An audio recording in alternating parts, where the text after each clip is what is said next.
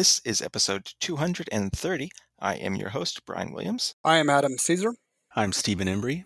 And today we are discussing Voyager's sixth season episodes Tinker, Tenor, Doctor, Spy, Alice, and Riddles. Here we go.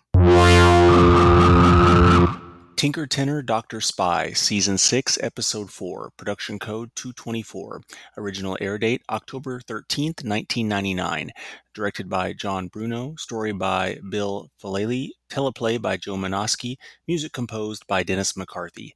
Guest cast include Jay Leggett as Phlox, Googie Gress as Overlooker, and Robert Greenberg as Devereaux. The Doctor alters his own subroutines, allowing himself to daydream. The ego fulfilling fantasies include one where he becomes the emergency command hologram and defeats an attacking alien vessel using a fictional deadly photonic cannon. The Doctor, though, finds that his daydreams are occurring when he doesn't want them to, interfering with his work to the point that daydreaming has become his only reality. Activate the photonic cannon.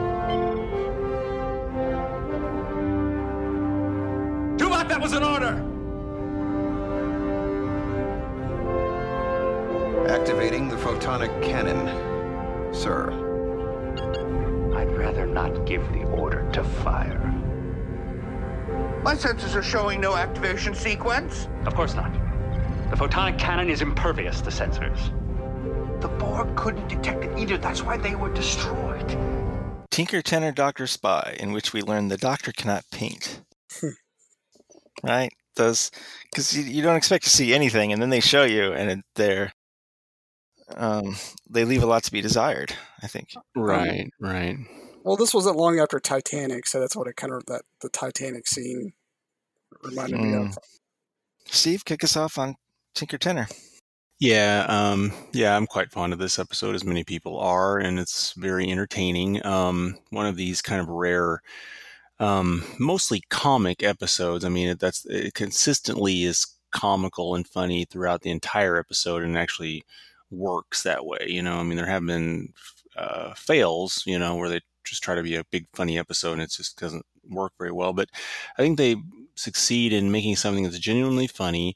Obviously, focusing on the doctor helps, uh, but also having um, some kind of element of a, a real plot that, that's involved as well. And it's and it's not uh, it's serious, but it's not so serious that it, the tone clashes with the comical nature of the episode. And and you also get some a little bit of growth from the doctor and uh and these and of course these moments these you know heroic things and you know these these daydreams. It's it's it's just a lot of fun and i think it's a well-rounded fun episode one of these that's a it's a fun one to uh you know to play for people you want to show how entertaining you know star trek can be so yeah i enjoy it Yeah, kind of the closest thing to a flat out comedy. I mean, this is this is almost there looking for par'Mach in all the wrong places. Right, right. Almost. Adam, your first thoughts here? Yeah, I totally agree with Steve. I mean, yeah, it's um, it's it it's good. There's yeah, there's there's a lot of comic comical moments in this episode, and there's cheese, but it's not. It's good cheese. I mean, it's very cheesy. I mean, you know the um the scene with um, Janeway, B'Elanna, and Seven all competing over the Doctor. Eventually, you know, Janeway being the captain, she gets to you know take you know all these very neurotic fantasies that that are going on in the Doctor's head, and um, you know, this has kind of been set up throughout the years with the Doctor. You can kind of you know he's kind of neurotic and he's kind of self-absorbed, and so these fantasies kind of aren't out of place for him. You don't you don't watch these fantasies and you're not like horror. You know well, what's going on here? This isn't right. It's just it kind of fits his personality, even though they're outlandish in their scope. It it it, it fits him, and, and it's fun to see the characters um, in this um, setting. And I'm sure it was fun for the actors to kind of do something different that's outside the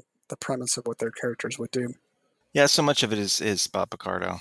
They they would never they couldn't have done this episode in the first season, right? They they needed time to see how good he was and to dip their toe into letting him do some of these different things and you can just tell at this point in the show I mean it's almost like you can tell the writers want to write for him. They all like writing for him. Like, you know what I mean? Well, when I was looking up my synopsis, I was reading that um, this was originally written for Neelix. It was going to be Neelix's daydreams, and then they switched it to the Doctor. So I think they made the right choice. I guess that's what holds this episode back. Um, and this is not saying there's anything wrong with it. It's just it never quite feels, I don't know, uh, as original and well rounded as, say, Looking for par'Mach. I don't think uh, it doesn't feel like they were approaching it like it was a flat out comedy. Like they were held, holding themselves back just just enough that I could tell. You know? Right, right. Yeah, I mean they had the there was a little bit of a um, serious nature. I mean, you know, the the ship was going to be attacked, and you know, basically a, a, lot of their cargo and things were going to be taken. So there was that serious side of it with um with the with this other species that was you know looking to attack. So they kind of had some. There's probably a little more suspense to that um, gravity, um, grave suspense to this one. Because if things didn't go right, then you know they were going to be attacked or destroyed or had most of their cargo taken. A uh, rare opportunity for the computer to make me laugh. yeah. Warp core breach a lot sooner than you think. that's, yeah, that's pretty funny. And there was another jokey line in there. I forget. Oh, last chance to be a hero or doctor or something like yes, that. Yes, yes. It's one of the things like, you know what I what I've never seen for uh, all the like behind the scenes pictures, video. I've seen stuff I've read, whatever. I've never seen anything sh- actually showing like Majel going in to record these lines. Yeah, I've yeah, never seen true. anything of that. I've never Mhm. read anybody talking about it, even people that must have been there and stuff.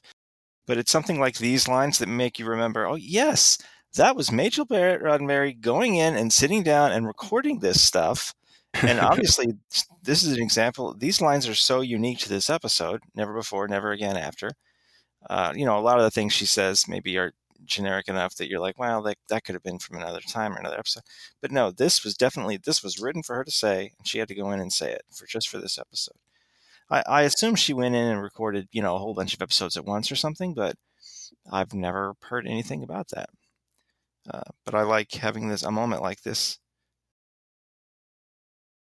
That no, I do remember hearing one thing when she recorded the couple of lines for the JJ movie, the first JJ movie and they went to our house and recorded that and that was not uh, that was shortly before she died. I remember that. But other than that i've never heard any story about her. Something else I, you know that i had down that there's a little more obviously there's a little bit more of the serious nature to this episode with um the questioning of the doctor's sentience you know because part of you're kind of hearing the it's kind of weird because it worked in this episode, but in a weird way, it kind of felt like a serious matter that got overshadowed. You know, the with Janeway and the Doctor kind of going back and forth about how much freedom he would be allowed to expand his program and become better. And then Janeway obviously wrestling with that throughout the episode and coming to the conclusion that he he should be allowed to do this. So it's yeah, there that was another serious note throughout this um, episode that kind of got kind of got lost a little bit in the, the comedic nature of it. Yeah, and it is something that kind of like comes up again and again, kind of like kind of like data in next gen, where it's like are we still on this? You know, this whole no- notion of him being sentient, and that it's that, like that kind of convenient for their narrative. Yeah. yeah, yeah. He made me laugh whenever he's had that direct hit. Ha! How do you like that? Yeah. uh, is that that's really him singing, right? At like at the beginning. I think so. It's not. I mean, it's not just like. I mean, yeah, yeah. I mean, it's it's good, but you can tell it's it's him. You can tell it's his voice. So yeah, it's yeah. I mean, it obviously was you know recorded professionally prior to the sure, sure. show. Yeah. I mean, that whole scene was kind of, you know, Tuvok. It, yeah, it was very well done. It's one of those things where I wish I could have. I wish I could watch it without seeing the name or you know knowing what I was about to watch because if I, I immediately knew, oh yeah, this is the daydream. but yeah. otherwise, it would be a lot more effective. uh, what is this episode about? Like I said, I got into a little bit about you know what freedoms you know you were allowed as a not only as a crew member but as a, an individual person. Um, that came up in this episode, but it was kind of underlying. Um, another part about this episode is um, you know, are you know, you know, it talks about daydreaming and the questioning of it. Daydreams allow you to think beyond yourself. I think that's kind of the whole theme throughout this episode. Not only did Doctor wanted to become more than what he is, but you know, the, like the the line Janeway said, you know, the daydreams allow you to imagine yourself to be being better. So that's what I took a lot from this episode. Yeah, I think a lot of it is, like we said, it's it's kind of more of the uh, what we've seen in terms of expanding his expanding his programming, expanding, make you know, becoming more than what you were before, and this kind of thing, which we've seen before. I think the extra element maybe that they take on is, like you said, with the daydreams, this idea of you know many people just just only imagine you know I mean, only can imagine what they do. They never really get a chance to play out these fantasies or to really step it up and go beyond and it's it's a very different thing than actually imagining it and it's kind of exploring that and how in his case he was he was ultimately successful but it was it was hard. Oh, you know they i think he portrayed very well the notion of okay here's this you're in command now and it wasn't like his daydreams you know it's like oh he's he's got the nerves he's scared and but he you know he found It's himself reality. and yeah yeah so Yeah, Tom's Tom's on the you know, I guess it kind of hits on that theme. You know, I mean, you create your own reality. mm-hmm mm-hmm yep so yeah it's it, i mean there's is kind of the, the the themes we often see with the doctor but i think it does there's a little extra something in there with uh with the daydream element so All right, let's do six degrees for Tinker, Tenor, Doctor Spy. Steve, are you going first or second? i'll go first All right, giving you guys some tough ones because none of these there was no recurring people, so I'm just going to ask more like trivia stuff. All right, the title of this episode, Tinker, Tenor, Doctor Spy, is a play on a famous novel that has been made into TV and movies, or at least one movie. Name it, and it was a so it was a BBC. It was a famous novel, and then it was a BBC show from the late '70s, which I actually remember. But then they did a movie a few years ago that I kind of like. okay let me think here it's very similar in which Yep. words do substitute Definitely is.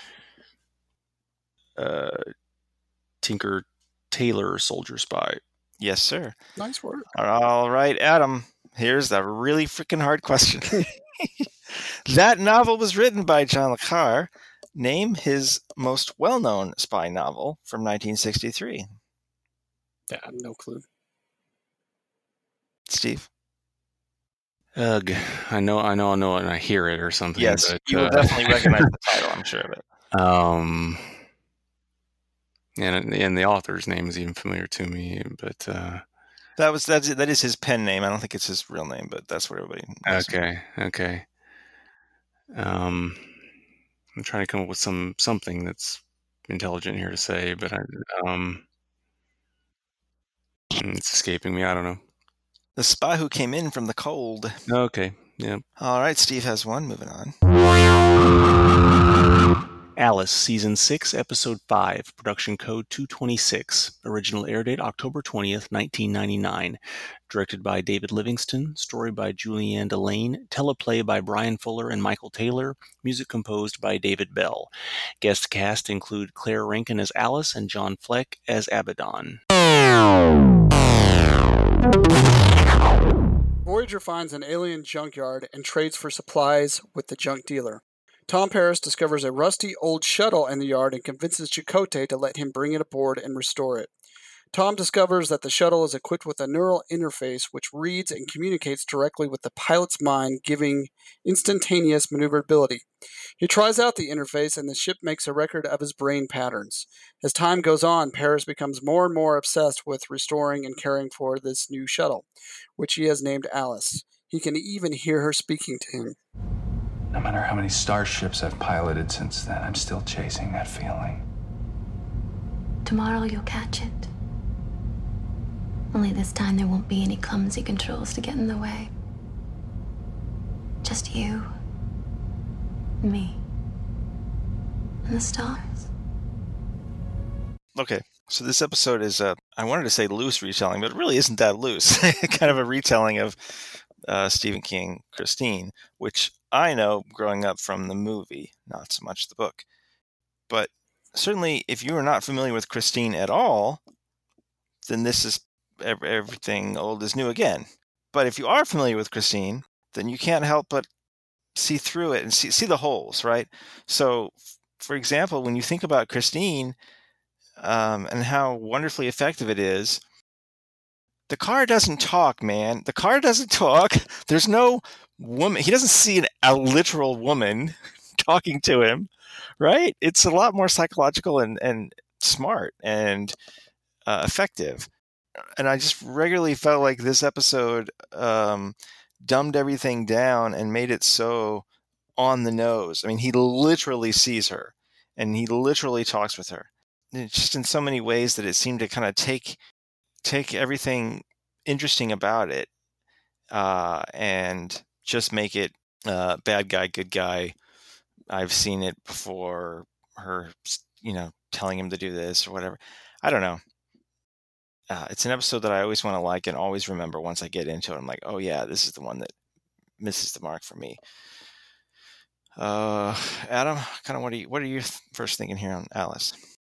You know, I kind of have the same thoughts as you do, Brian, about this. I kind of this is this was a strange episode for me, um, and I'll and I'll explain. Let me explain it out to me because I, in the middle of this episode, or about two thirds of the way through, I was kind of like you. I'm kind of like, oh, you know, this isn't a bad episode, but it's not a good episode either. Um, you know, we've seen Tom in these predicaments before. It's not really anything totally new for his character.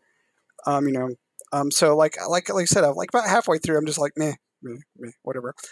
But um, the end kind of turned me around because I kind of think this episode, at least for me, I don't know, you guys may disagree, and uh, I totally wouldn't, wouldn't won't argue with you, but for me, this episode kind of pinned on that last couple scenes with um with B'Elanna and him, and it kind of felt like this episode was more about them towards the end because it had a, for me, it had a strong ending, and I kind of felt like there was that connection there that she brought him back and um, even the scene in sickbay, I kind of felt like he was so remorseful about what had happened, and it was just to me, it was a tender, tender moment between the two of them that, frankly, that I don't feel like we get enough of in Voyager, um, exploring their relationship. So by the end of it, I wouldn't say this is a good episode, but I I felt satisfied just because of um, those two and that's what my take on it is. But I totally agree with what you're kind of saying. The story was kind of like, eh, and even at the end, we're like, what was the what was the ship's motivation to get into this particle fountain? I, I was kind of curious about that. But like I said, those two kind of saved it for me.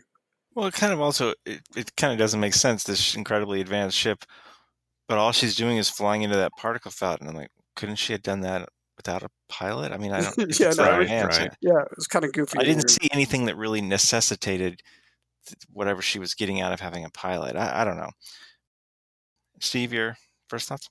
No, I think I agree with everything that's been said. It's, um, yeah, I mean, I, I like it fine. I think it's definitely one of these that suffers from being placed where it is in the order of the episodes and so on.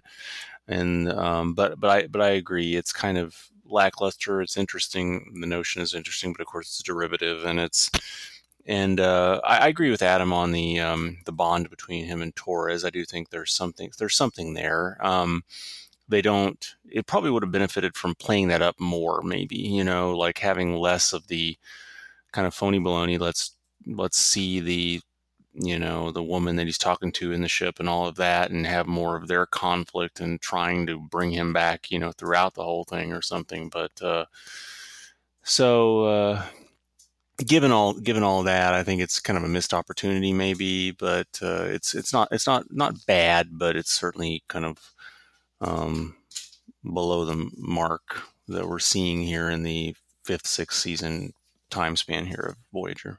I just keep going back to you know if you can't do it as well or better, then why are you doing it? I don't know. Like that that moment when the ship's trying to to kill Torres now that's that's that scene is straight out of Christine, mm-hmm. and in the movie, it's so great.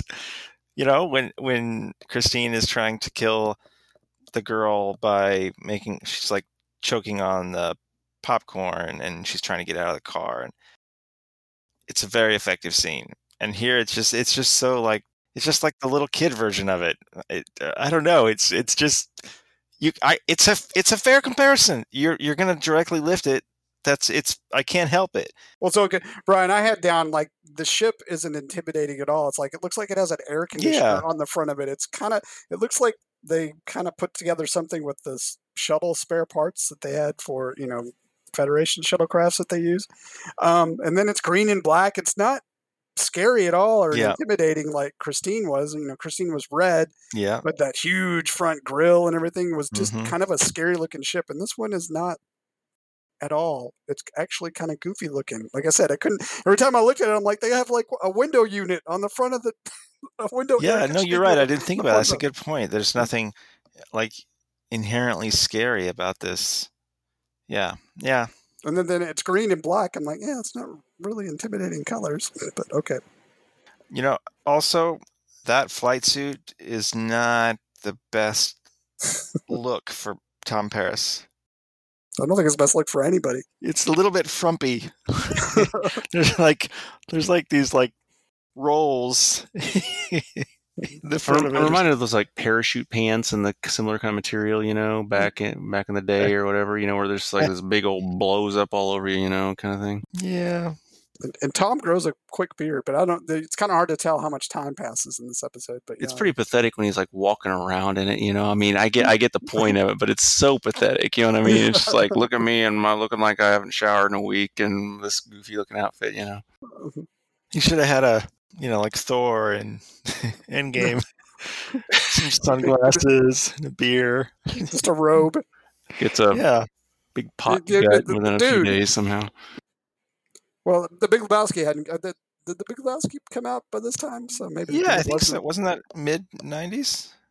It was late '90s that Big Lebowski came out. Okay. Yeah, late 90s, but still would have been before this. This is 99. So. You know, I like Tom Paris.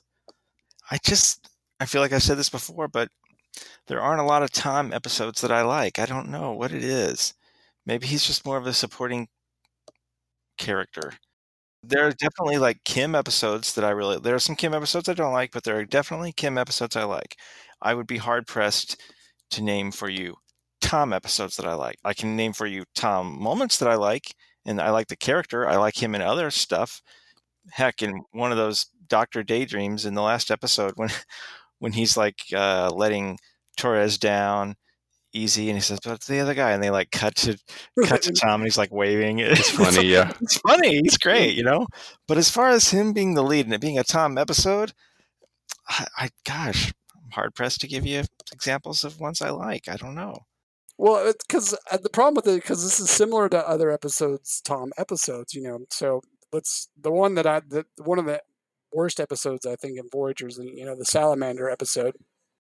It's kind of similar to this episode, you know. He's Threshold. threshold. Um, you know, it's it's oh, they they even say it in here. You know, Tom. You know, he's got a new cause or he's got a new obsession. So that's kind of what they keep doing with him, and they don't really do anything kind of different.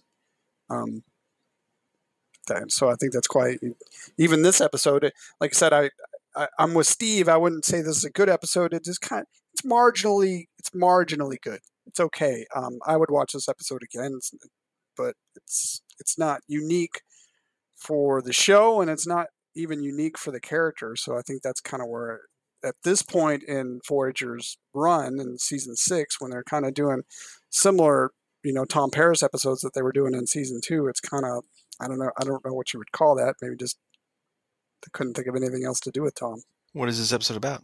what I took out of it is like um where um obsession clouds your judgment and it and it can kind of you know destroy your life. I mean, it's very much encapsulated quickly in this episode, and you know they do give a reason for Tom's craziness. But I mean, you know, in in general, a lot of people get obsessed with work or something, a hobby that they're doing, and they lose sight of um, everything else around them, and it, you know they can, you know, it, it could be very detrimental to to your life and yourself and people around you. Yeah, I think that's definitely what they're going for is the um, you know the addictive quality of of anything really. I mean, you get into something and it, and it can just totally absorb you at the cost of those you love and everything else. Um, I, I think. I think it's just it's the it's the um, implementation of it as we've kind of discussed. There's just they didn't um, there there were a number of missed opportunities to kind of focus in on one element. There were certain good things, but it just wasn't uh, overall, you know, that solid enough to kind of hit the hit that mark um, of this point in the series. I think so. All right, let's do six degrees for Alice. Adam, are you going first or second? I suppose I'll go first. John Fleck plays Abaddon, the junk dealer. In Deep Space Nine, he played Koval in the episode. Uh, that was he was a Romulan, I believe, and that was the Section Thirty One thing. Uh, in the episode Inter Arma Enim Silent Leges. What does that title translate to again? I say again because I'm pretty sure I asked this many, many years ago when we did DS9. What was the title again? Inter Arma Enim Silent Leges. Uh, I'll give you one hint. all right. Silent means silent. Silence. I really have no idea. I could make some outlandish guess, but I'll just let Steve take it. I, I don't remember literally now. It had something to do with, you know, in in in the in the in the in the midst of war, morals go silent or something. Yep, like that. I'll give you that. Oh. In times of war, the law falls silent. Okay, okay. I'll give you that one. Uh, Fleck is best known, Steve, in Star Trek for playing a Suliban in multiple episodes of Enterprise. Name that character. Yeah, I kind of figured you'd ask this one. this is uh Silik. Yes, sir, Silik. Yeah, I had to ask that. I mean, Mhm. even just his his voice, you're like, oh, that's Silik. Yeah, he's got a very distinctive face and voice. So Yeah, he does. He's got. We talked about this. There's certain people that even when they have the Yeah. mask on, you're like, "Yep, that's so and so." He's one of those people. I've seen him at a convention or two over the years. He's he's a pretty nice guy. Uh, all right, Steve has three. Moving on. Riddles, Season 6, Episode 6, Production Code 227. Original air date November 3rd, 1999. Directed by Roxanne Dawson. Story by Andre Bormanis. Teleplay by Robert Doherty. Music composed by Jay Chattaway.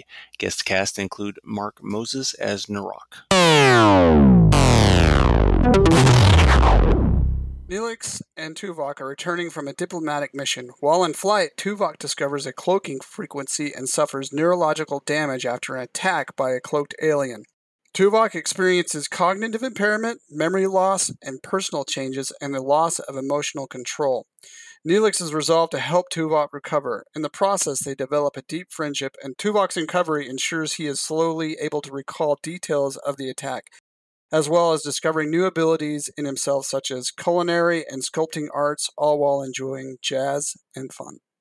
But I didn't return those feelings. You tolerated me. I don't understand.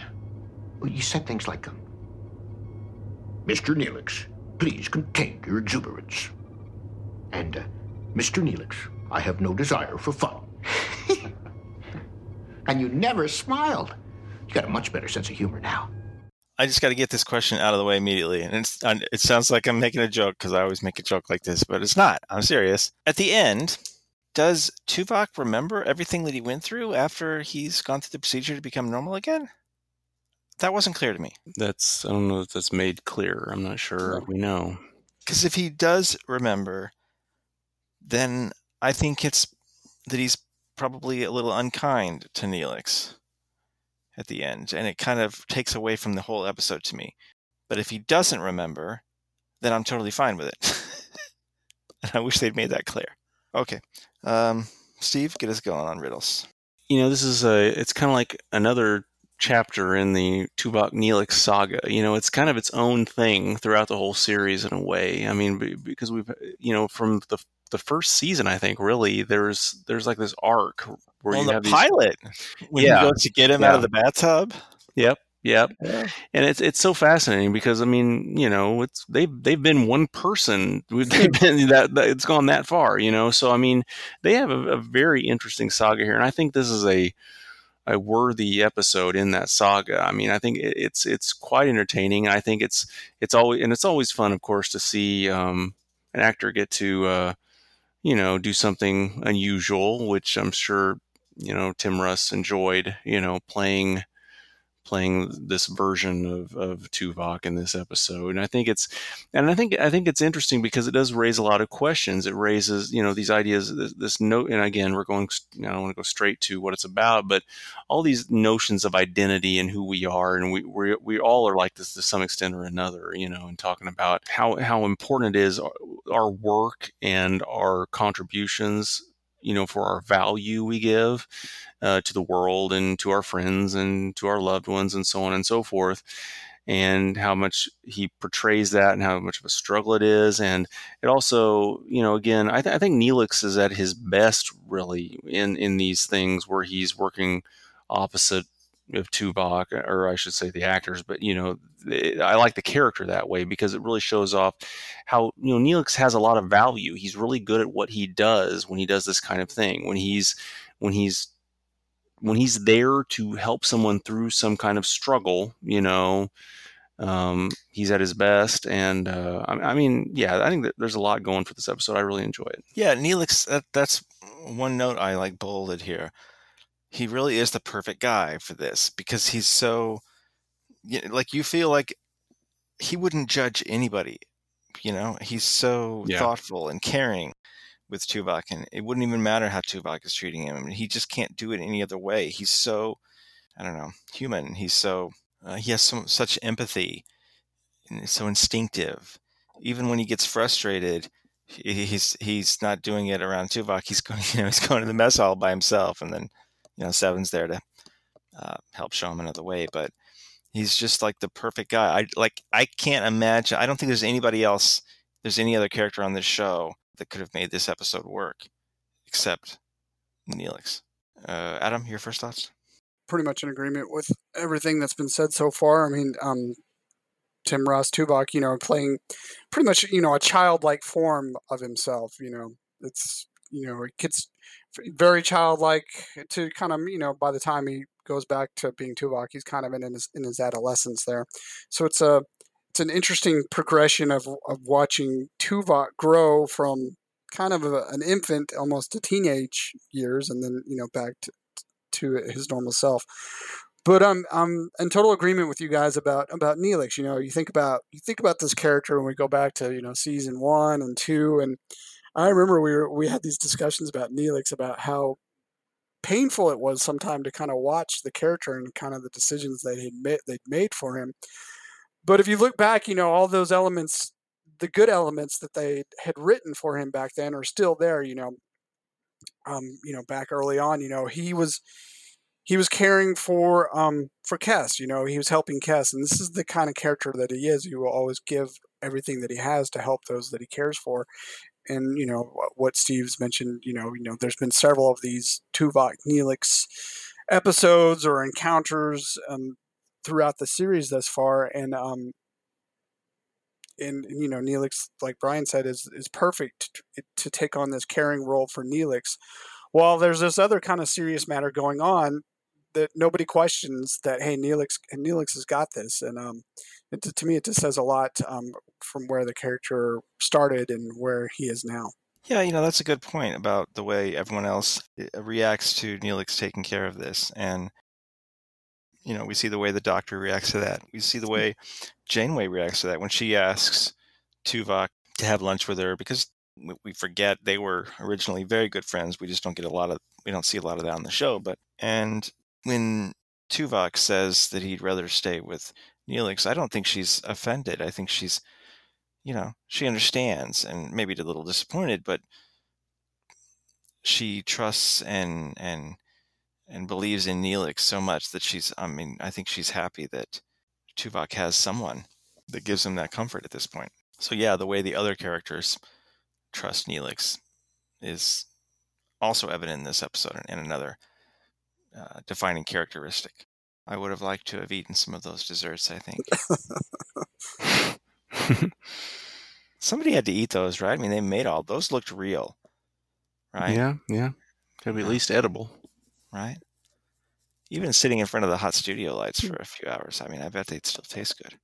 Should be all right. I think so. I would. I'd still eat them. I, I'm still thinking about what Steve said. uh, You know, they were the same person at one time. You know, it's fun. These, Yep. how, how the it's a unique. It is. I mean, the more I think about it, it's a unique relationship. Um, these two, and it's kind of understated because you know you think of Voyager, you think of Seven and Nine, and you know Borg, that kind of thing. You think of Next Gen, Picard, Q, that kind of thing. But I mean, this is a really very good relationship and a good you know good combination of acting chemistry between these two and just the way they were written together um, and like i said if if if you were just watching voyager and you're you know you're in the middle of season two i don't think you could ever guess like this kind of like a you know this kind of outcome comes season six so it's it's fascinating to me What's this episode about? I think we've kind of talked about it. It's you know the the family, the the caring that you have for those who are close to you, and what you would do to help them overcome. Whether you know, and you see this in this episode. You know, there's this there's a point in the episode where you know Tuvok may stay this way for the rest of his life, and you can still see the acceptance of of Neelix of him, no matter if he's Tuvok again or not. And so, um, there's a lot of caring tenderness in this episode, and that's kind of what I took from it. That's another one of those thoughts I had. we keep talking about this more and more, but how would this show be different if it was made today? Mm. This the storyline that takes place in this episode would have taken place uh, over the course of several episodes. Yeah, It probably would have had the same amount of screen time. It just would have been broken up among multiple episodes.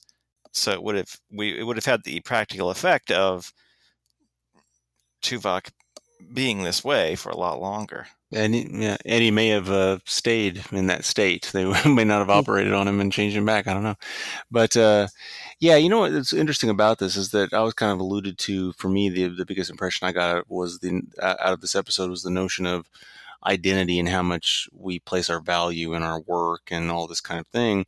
But Adam had good points there too with the kind of that notion of um, you know coming you know helping someone through a difficult time and you know the value and all of that and how selfless it is and i think this is one of those rare episodes where i think it's i don't know that it's gotten I- think it works really well, yet it doesn't have a absolute key singular point to it. You know what I mean? It's, it's. Hmm. I think. I think you have this. I. I mean, if you focus on Tuvok, you got that struggle with identity and the pride that comes with it, and I am my work, and I am my intelligence and my poise, and so on and so forth. And then if you focus on Neelix, you see what he does and how selfless he he is, and how he he, he gets the he gets so much satisfaction from just helping and being there and getting that you know that kind of thing even though he knows he'll he's you know Tuvok's going to get changed back to the way he was he's not going to ever have that kind of friendship and that kind of thing but you know you know it's it's interesting because it, it, has those two points that I don't think are necessarily always related to each other but I think it, it, it equally tackles them and so it's, it's got a lot to say and I think it does it it does it really well in a you know an efficient manner this episode Let's do six degrees for riddles. Steve, you're going first or second? I'll go first Mark Moses plays Naroq, the scientist that is very eager to find the hidden guys. We see him in the opening moments of Enterprise as what character? Hmm, hmm, hmm. Okay. Let me think. Gosh. Um, the, the, the Klingon on the ship that crashes or something? I'm trying to remember the beginning. That's all, that's all I got. Nope. Adam? um, would he have been the farmer that shot said Klingon? Nope. When I say opening moments, I'm pretty sure this is how the entire episode literally opens. But now, since you're both guessing other things, you've got me questioning my memory. but he played Henry Archer, Jonathan Archer's dad, in the flashback scene where they're playing with the model. Oh, yeah, yeah. Okay. Okay. Isn't that how it literally opens with the with that, or does it open with the Klingon? No, I'm pretty sure it opens with the mo- them playing with the model. Does it? Okay. Okay. I, I honestly can't tell you 100%, but Yeah, I Yeah. couldn't tell you either way either. Okay.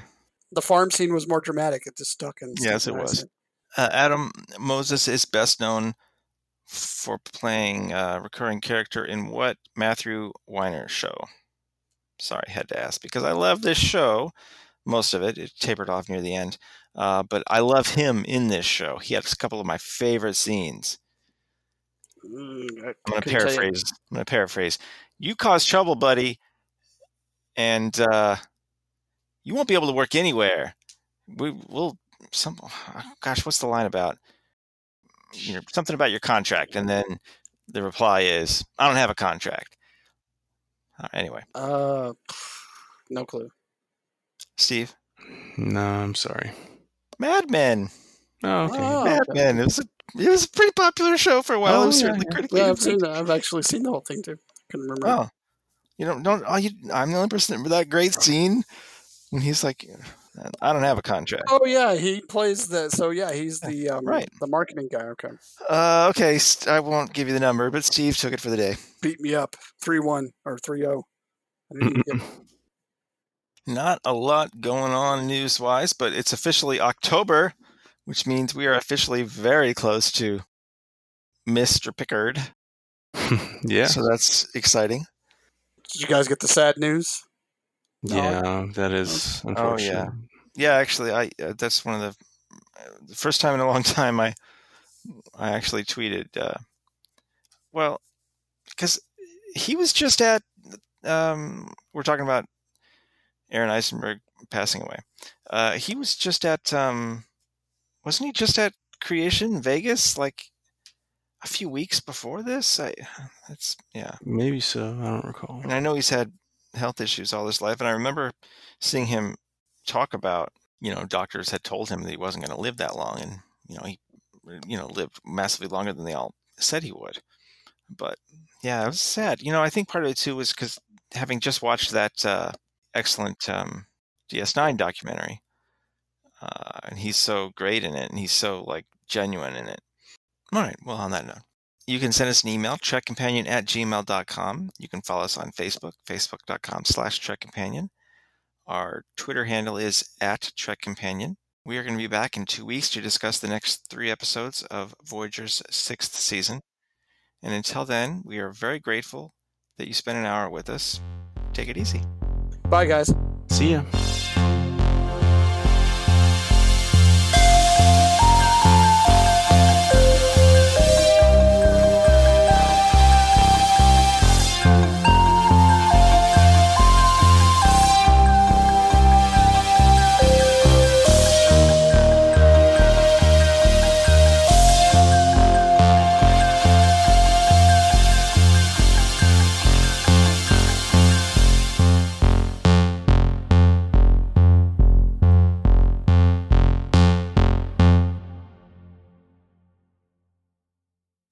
I passed it.